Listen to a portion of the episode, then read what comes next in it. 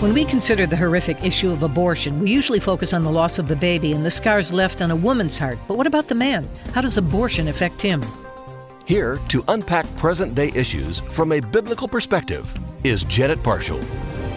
An organization called Support After Abortion commissioned a research group to look into the impact of abortion on men whose partner had an abortion. According to the report, the National Survey on Family Growth reports that one in five men will experience abortion by the age of 45.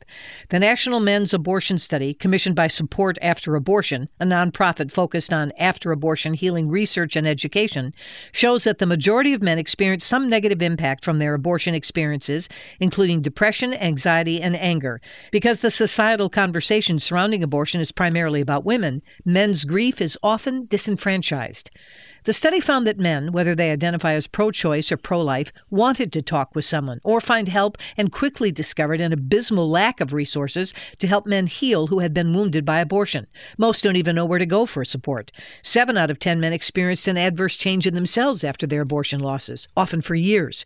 The key finds of the study were 82% didn't know where to go for help after abortion, 51% searched for help after their abortion experience, 7% said they would go to a clergy person for help, 53% percent said they seldom to never attend religious services.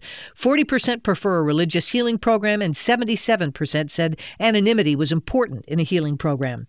According to the study, 71% of men, regardless of where they stand on the issue, reported adverse changes in themselves after the abortion. 20% of men will experience an abortion in their lifetime, and 1 in 7 may be dealing with negative impacts. For some, the emotional pain is immediate. For others, it surfaces years later. The study noted that pain manifests in many ways, as with any grief or trauma. Men in the study reported depression, sadness, guilt, regret, anxiety, anger, thoughts of what could have been, emptiness, substance abuse, a sense of lost fatherhood, and other emotions.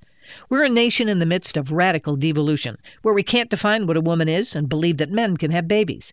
But the biological reality is only a man and a woman can produce a child, and when the life of the child is ended through abortion, both parents suffer. One respondent of the study said, The absolute worst thing I've ever done. Words can't describe the pain and overwhelming guilt that is always with me. I have no one to blame but myself. That man had carried the pain with him for 26 years at the time of the study. It's time we start listening to the cry of those hurt by abortion, both women and men.